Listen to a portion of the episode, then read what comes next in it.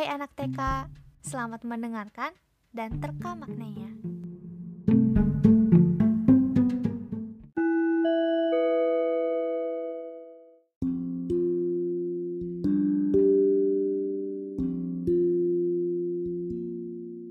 Ya Allah, aku mohon sekali kepada Engkau ya Allah. Bisakanlah kami untuk selalu berada di jalan yang Engkau ridhoi. Dan bimbinglah kami untuk selalu menjadi orang yang beriman.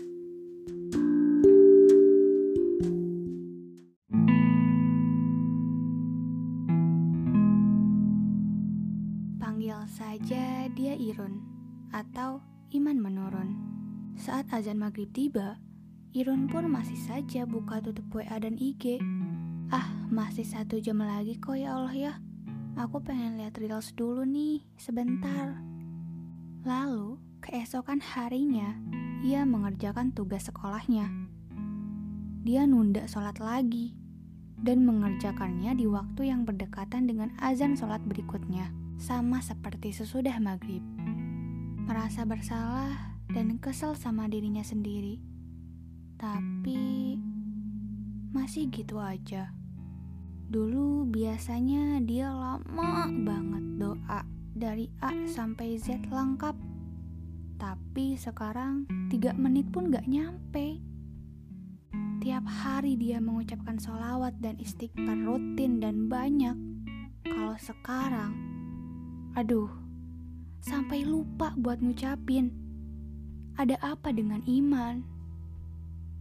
Apalagi ada masa di mana dia biasa aja Kayak gak berdosa walau sering nunda sholat, jarang ngaji, jarang salawatan, dan baca istighfar Tiap mau ngaji, ngerasa kayak bosan banget Kok ngaji aja?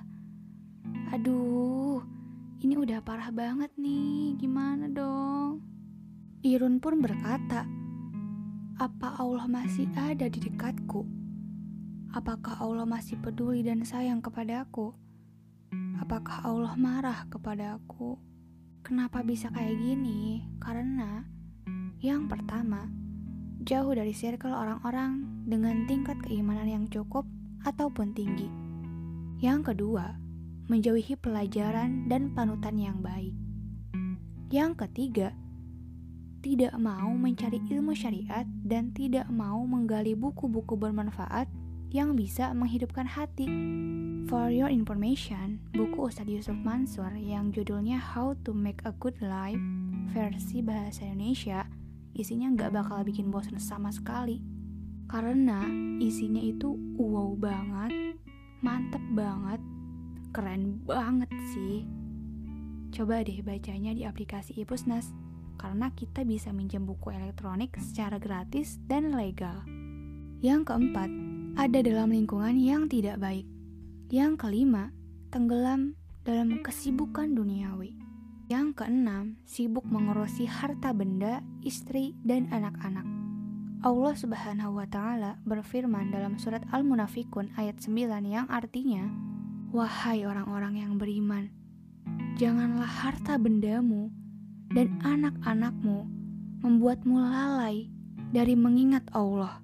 Siapa yang berbuat demikian, mereka itulah orang-orang yang merugi.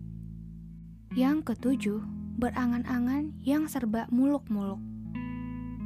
Allah Subhanahu wa taala berfirman dalam surat Al-Hijr ayat 3 yang artinya, "Biarkanlah mereka di dunia ini makan, bersenang-senang, dan dilalaikan oleh angan-angan kosong. Kelak mereka akan mengetahui akibat perbuatannya." Yang kedelapan, berlebih-lebihan dalam masalah makan, tidur, berjaga pada waktu malam, berbicara, dan bergaul. Irun pun berkata, gimana ya kalau misalkan aku bilang kayak gini? Alhamdulillah, azan, yeay, waktunya sholat. Wah, pengen buru-buru di waktu ngaji deh. Aku seru banget baca Al-Quran sambil memahami terjemahan dan tafsirnya. Pokoknya mantep deh. Dan dia pun berpikir, ingin sekali rasanya. Setiap diam, selalu solawat, istighfar, atau mengucapkan bacaan lainnya. Setiap belajar agama Islam, gak ngantuk. Setiap sholat, gak pengen buru-buru. Setiap membaca Al-Quran, gak dibaca cepet. Sampai pada akhirnya, aku sadar. Salah satu mimpi yang paling terbaik, terbesar, dan menantang adalah rasa bahagia ketika menjalani perintah Sang Maha Kuasa. thank you